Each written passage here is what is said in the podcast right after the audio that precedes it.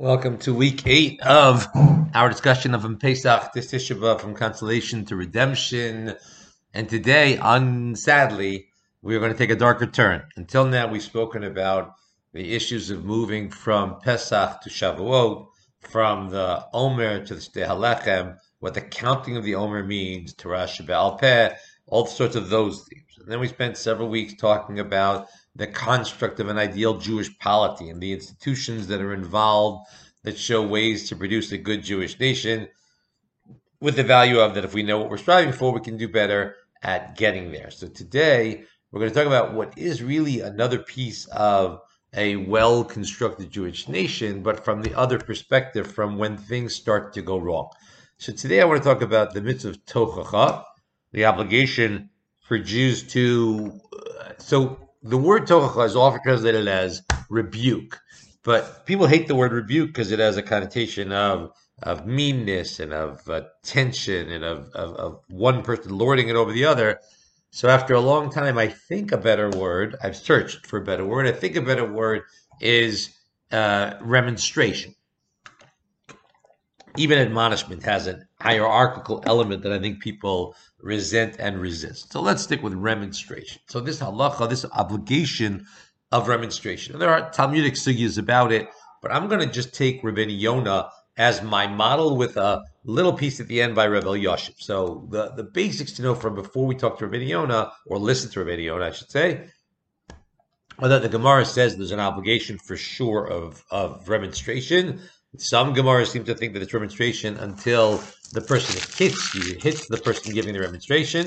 Uh, we tend today in Shulchan Aruch to be more lenient than that about it, but it's this idea that if a Jew sees another Jew acting incorrectly, the Jew is supposed to raise that point with them. So the pasuk, the verse in Vayikra 19:17 says, "Lo to hate your fellow Jew in your heart.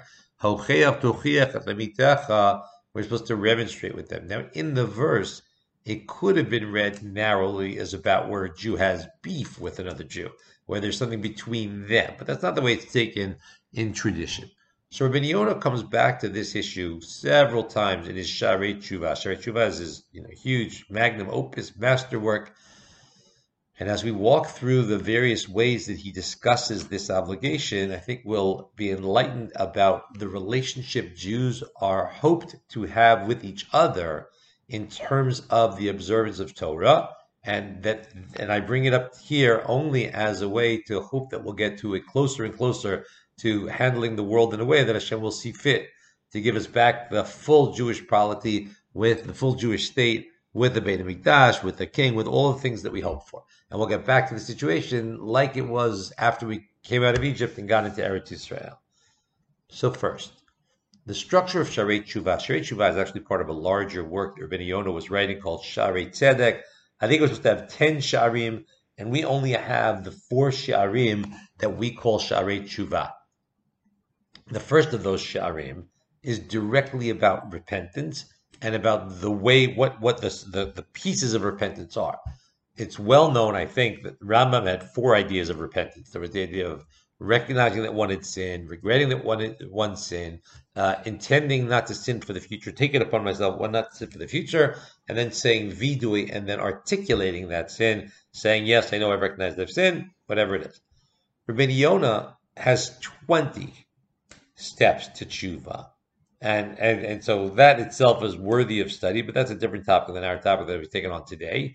But the 20th of those steps, which he lists in the first sha'ar, the first gate of Sharei Tshuva in paragraph 50, the 20th step he says is, Lahashiv Rabim Me'avon Kasher Tasig Yado. To help others avoid the sin to the extent of his abilities, as the verse in Yechezkel says, Shuvu v'hashivu mikol pishechem. So Rabbi Yonah is reading that to mean Shuvu, repent, and Hashivu, bring others to repentance, mikol uh, pishechem, from all of your sins. So he says he shows that that's part of the tshuva, meaning when Yechezkel is calling for Jews to repent, he throws in bring others back, right? So Rabbi Yonah relates that to Hocheach Tochiach. Lamandu, he says, we learn that if we haven't helped others or tried to show others where they're going wrong, we might, God forbid, uh, bear punishment for that. As David HaMelech says in Psalm 51, which Rabbi Yonah calls the Mizmor HaTeshuva, the Psalm of repentance, David HaMelech is reflecting on his own sins, and he says there in verse 15, Alamda pushim derachecha, v'chataim yeshivu. I will teach sinners, and pushim are usually thought of as deliberate sinners, uh, your ways, and chataim, which is often thought of as um, as uh, unwitting, mistaken, or weak sinners, they'll return to you. So the first interesting and important step that I would point out is here is that for Rabbi Yonah in this passage, tochacha, which again I've said is remonstration, others always said was admonishment or rebuke. For Rabbi Yonah, it's about bringing the sinner to repentance, helping the sinner find his or her way away from their sins, to give up those sins and put them and, and put them out. So it's not about you know the, it's not about making sure they know anything. It's not about preaching fire and brimstone to them, but it is about the idea that we bear a stake in others' religiosity and that we should be trying to help them find their way to the best religiosity. So today, if you think about, let's say, I don't know, NCSY or or whatever Kiruv organization, whatever uh, organization that tries to bring people closer to God, that for Yonah is certainly a form of tochacha as well. Later in Sharei Tshuva, in the third shar, so the third shar of Sharei Tshuva is so interesting as a part of a work on repentance, because Rabbi says to know how to repent properly, one has to know the significance or the seriousness of one's sins. So he goes through halacha, not with every detail, but with every type of sin going up in severity. So in the middle there, in chapter 70, in, in paragraph 72, he talks about hocheach tochiach, about this obligation. He says, Hushainu bazeh, he says the obligation of tochiach is for us to be sure not to have a part in the other person's sin which we will have if we don't speak up about it. That's an idea that I think we in our individualistic world have forgotten. Meaning, it's already interesting if the Torah tells us that you're so connected to your fellow Jews that if you see them doing something wrong, you're obligated to try to bring it up to them. And Rabbeinu Yonah is clear in other places, they'll be obligated to bring it up to you when you've done something, or me, when I've done something wrong. It's not it's not a one-way street. There's not there's not a group of people who know better and a group of people who know less well, and it's always one way. It's uh, back and forth. It's as Jews work together and live together, they realize that they've done things right or wrong, then they tell each other about it. So it'd be one thing if we said that. That would already be a more intertwined people than I think we are commonly used to. I think we're commonly used to the idea that let everybody live the way they want to live. And there, there are Jews who say that out loud. They say, just let other people live. Rabbi is saying, okay, clearly doesn't say that. Because if I see somebody doing something wrong, I'm supposed to say something to them. That's step one. But Rabbi Yonah has gone a giant step further than that because Rabbi Yonah has said, and I think he thinks this, is that he understands because the end of the verse, I never got around to the end of the verse. The end of the verse says, and don't bear sin by virtue of not being choker The verse is, okay, good. The, the, the, the Rabbi is saying that it's not just others read it as don't bear sin in the way that you ad, ad, ad, remonstrate with the person. Rabbi is saying if the Jew fails to remonstrate, fails to do what he or she is required to do, they become part of the sin. They bear some responsibility for the sin. I think the idea being that if they try to remonstrate, there's a chance the other Jew, and we'll see the Yosef at the end of this discussion about the possibility that it's impossible, right? What happens if we know the person will listen? Yonah is assuming that had we only spoken up, maybe the person wouldn't have sinned, and therefore, should the person sin anyway, it's partially on us. And he goes on to say,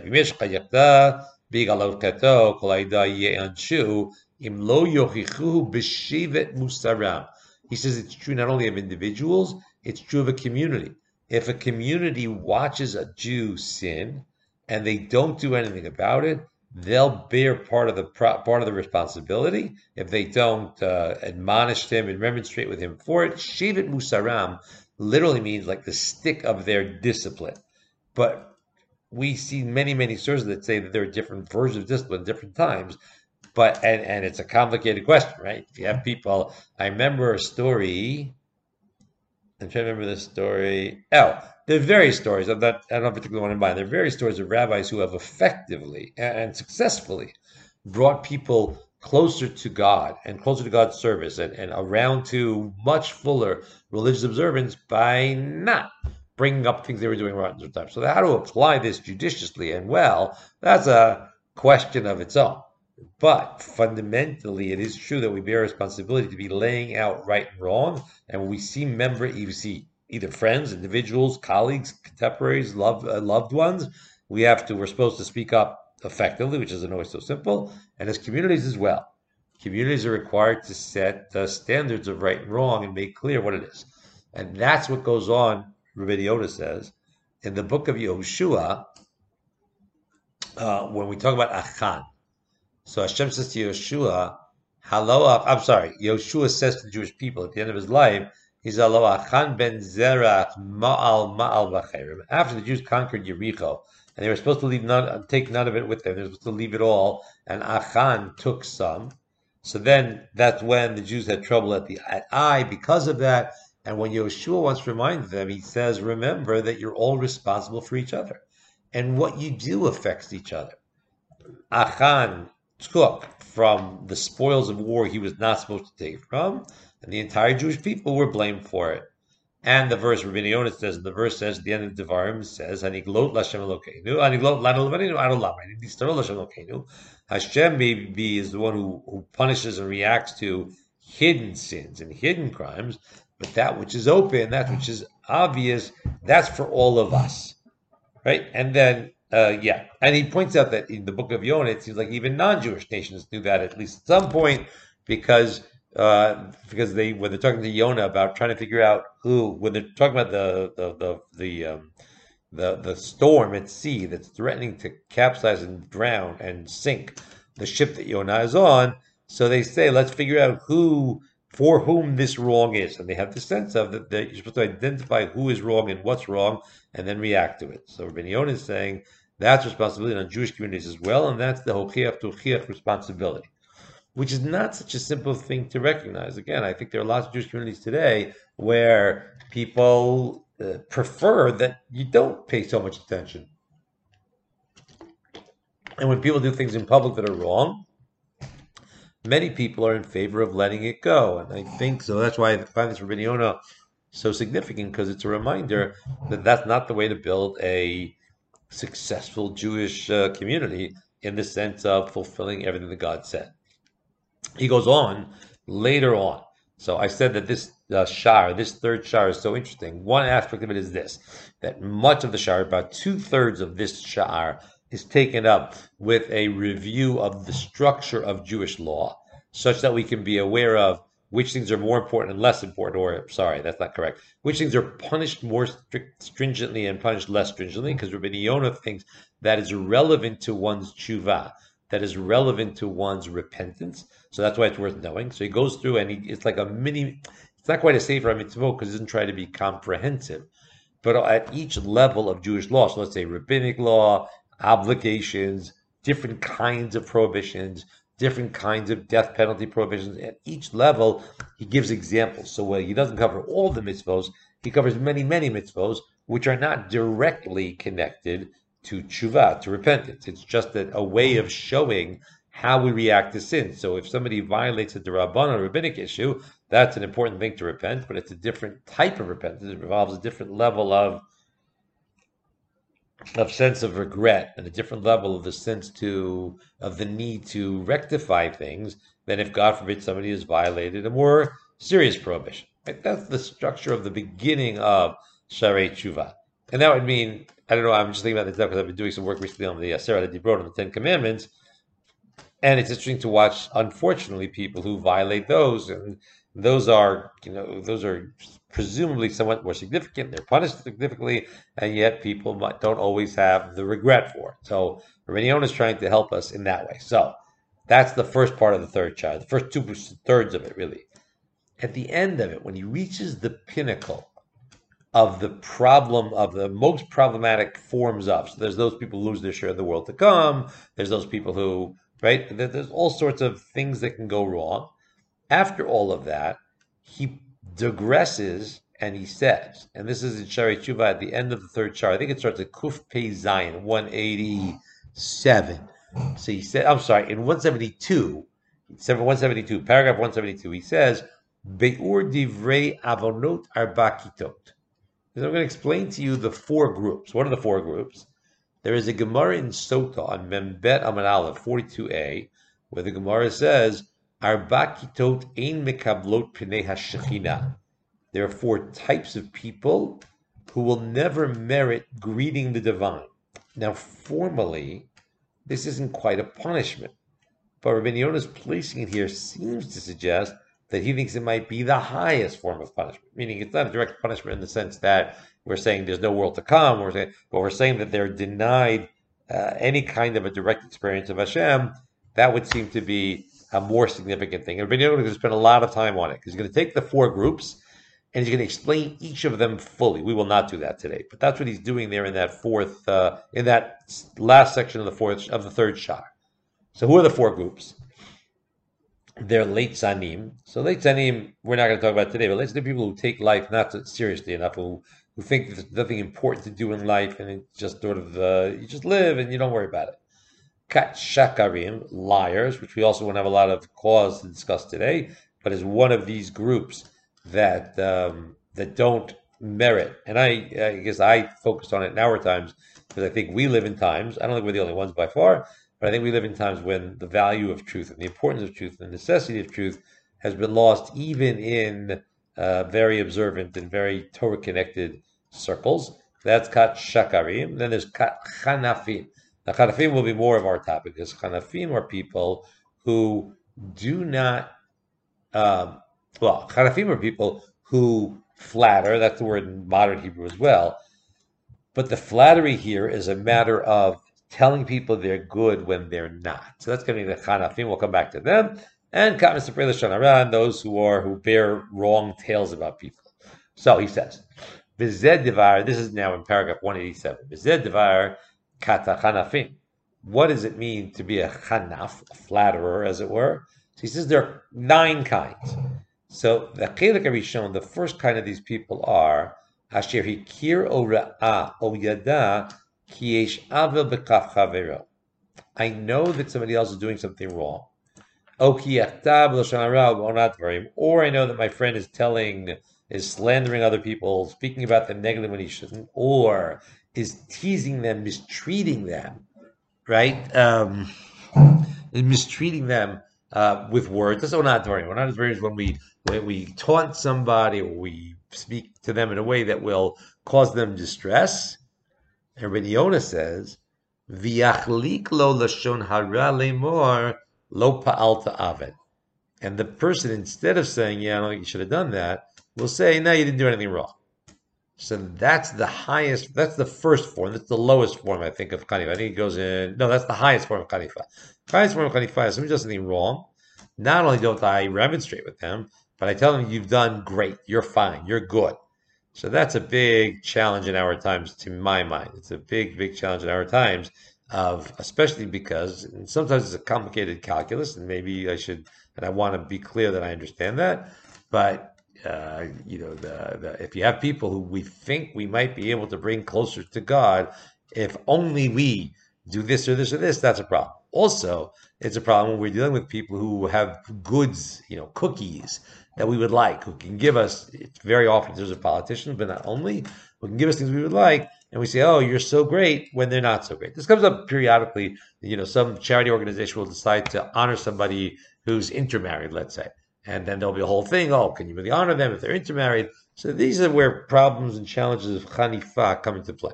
Right? That's what Rabbi is saying. But then says, and by the way, forget the fact, right? The, the starting point here is the person isn't doing the mitzvah of Torah. There's an obligation to remonstrate. So this person not only isn't this person remonstrating, and the verse says we must do it, he's adding to it, he's saying you haven't done anything wrong. That's a whole new level of wrong according to Rabbi That's paragraph 187. In paragraph 196, where he's continuing in these categorizations of the Chanafim, so now he's up to the seventh level, which he's and he goes uh, he goes from the top to the bottom, like most significant, most serious, most problematic to least. Hachedek Hashvi'i in the Chanifim is Haroean shemekamot Am Kishe Oref. Somebody's living in a certain place, and the people in that place are stiff necked or stubborn.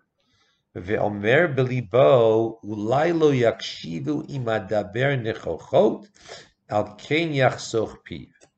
Person thinks, you know, maybe they won't listen. I don't know that they'll listen if I speak up, and therefore he doesn't speak up. Rabbeinu Yonah says that person sins as well. It counts as a chanif. Now notice, the chanifa here is not that he says anything good to them about what they're doing. He sort of just ignores what they're doing and and the person who's ignoring he or she, the ignorer, is doing it only because the ignorer thinks that speaking up won't be effective in any way. Rabbi Yonah says, person didn't try. Maybe if he had tried, they would have listened. And and he points out the Gemara in Shabbat Nun Hey 55a says that Yechezkel in chapter 9 was told to put a certain mark on certain people. And the Gemara there assumes that it was the mark is going on good people who should have uh, remonstrated with the people of their time. And in the Gemara, the Gemara presents God is saying, but I know the people wouldn't have listened. And the Midat HaDin says, and the Attitude of Justice says, but they didn't know that. Right? They should have tried. So, and that's th- and that's accepted as being as being uh, as being correct, right? These are tzaddikim, these are righteous people, and they get and they get punished for not having spoken up because of so that's what Rabbi Yonah says. So that's a, a, new step, a new, a new standard. You have to always try. But he says, however, it's clear to everybody that the sinner or the community of sinners hate being told they're doing wrong and they won't listen, so there Rabbi Yonah agrees. There's a verse in Mishlei that is accepted.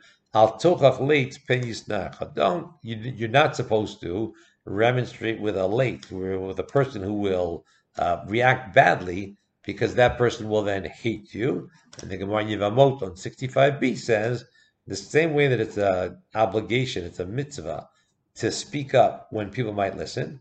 So too, it's a mitzvah not to speak up. People might not listen, will not listen. That's another step.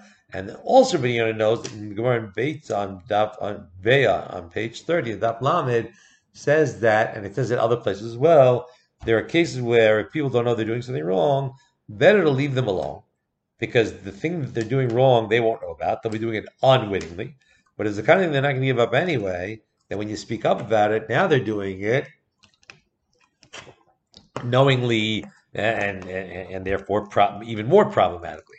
So Ben Yonah is pointing out that while he has a strong commitment to tochacha, it's an extremely difficult calculus. It's, diff- it's extremely difficult to figure out when to speak up and not. If I know that people will listen to me, I need to speak up if I absolutely know that there's no chance that people that the person will listen to me, then there's room for me not to speak up. If I know that the person will listen to me and will continue sinning, and therefore I'll be putting them in the position where they're now sinning knowingly instead of unknowingly, shouldn't speak up. Right? What if? And I once asked this to somebody who said it's a good question, has no idea what the answer.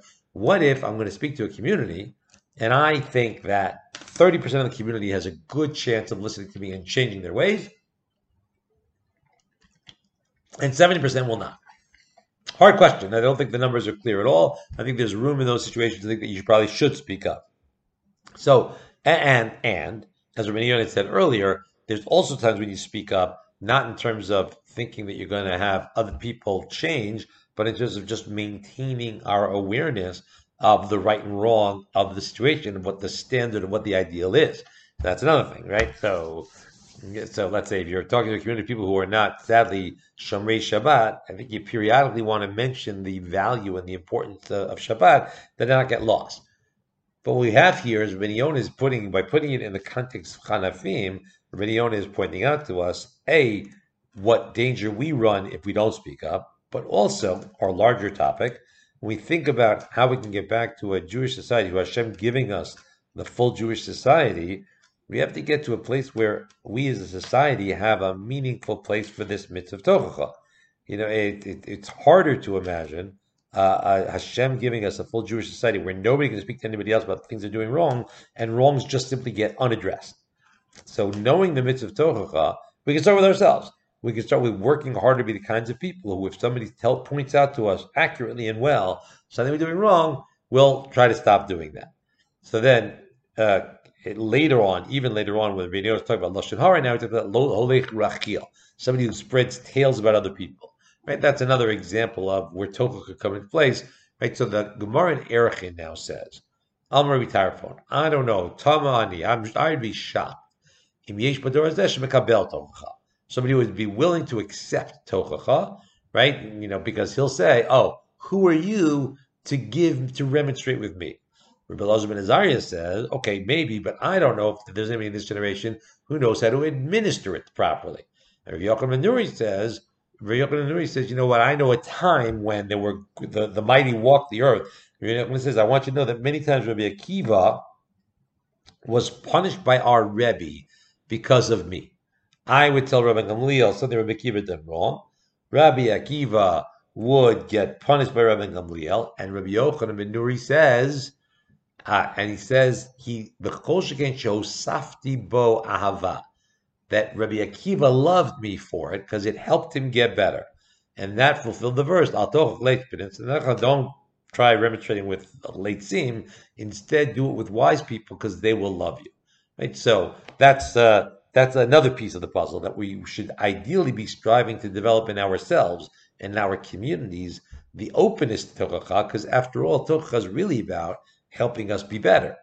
So Rabbi Elazar ben Azariah points out to us there's not easy way it's not easy to know how to do it. So that's a challenge. We have to make sure we know how to do it, but we should be trying to get to the place where we A know how to do it, B are willing to accept it, and then we get to a different kind of a world we get to a world where we can all be Rabbi Akivas.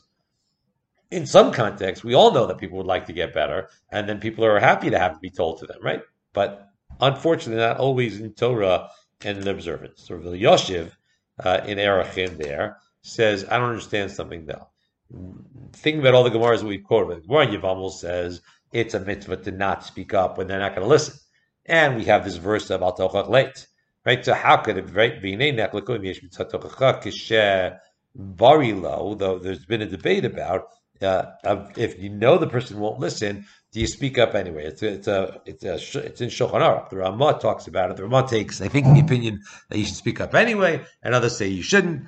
V'tamas of Yosef says v'tamas of shein mitzvah. The people who say there's no mitzvah, they'll say really that it's worse because you're going to cause the person to hate you. So you think that you are helping them. Not only aren't you helping them and that they're not going to listen, and therefore they're not going to be helped, it's going to be worse because they're going to now add an Avera. That, by the way, is what Shlomo Zalman Auerbach said about why, that's the reason he gave for why it's okay to give food to a fellow Jew, if he asked for it, who's not going to make a bracha. Because he says, by not giving the food, it's true, maybe you're stopping him from not making a bracha, but you're going to cause him to hate you, which is what much worse is. So here too.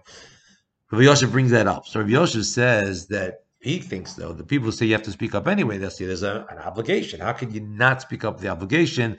And but according to them, what about the verse that says don't al tochach late?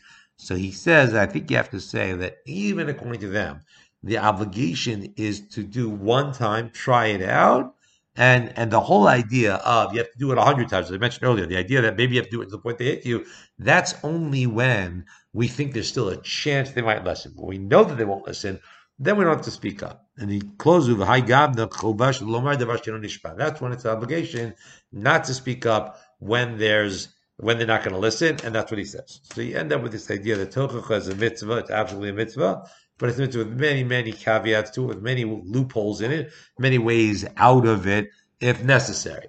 The piece of it that I would add, though, is that every time we find a way out of it, we are not mochiach, or others are not mochiach us, others don't remonstrate with us because they know that we won't listen, we lose an opportunity to improve. And the, to get to the ideal Jewish polity that will involve the consolation from the state of, of still of destruction which we're in. We have no Beit HaMikdash, we have no king, we have no this, we have no that.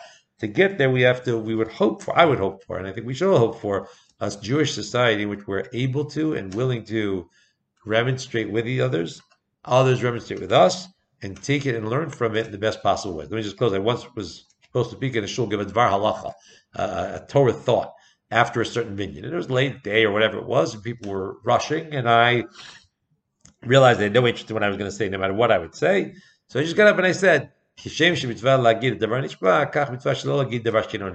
way that it's the mitzvah, they see something and people are going to listen. It's a mitzvah not to speak if people won't listen. So there was a guy there, I still remember who he was. There was a guy there who was so taken with this, but there was a guy who had no interest in actual Torah. And so it was sort of, uh, it was ironic that, you know, when you free people of Tochacha and free people of hearing the Torah that they need to hear, some people celebrate that. The Gemara's point, the Halakha's point is, it's not to be celebrated it's a time when we find ourselves unable to fulfill a value. So we can hope, as we hope to move closer and closer to consolation, that we can live in a world where we can all understand this value and accept this value and live in a world where we can be the recipients of Torah, as well as, if necessary, the uh, the givers of Torah in ways that will produce the productive, that will only be productive and bring us closer to our Creator. That's been our discussion for today. Next week we'll start with the Haftarot of consolation to try to figure out what they tell us about. Well, really, the Haftarot, the, the, the, first we'll start with the fast days, what they tell us about how destruction came, and then we'll move on to consolation and how we get back to it. Thank you very much. Have a great uh, week.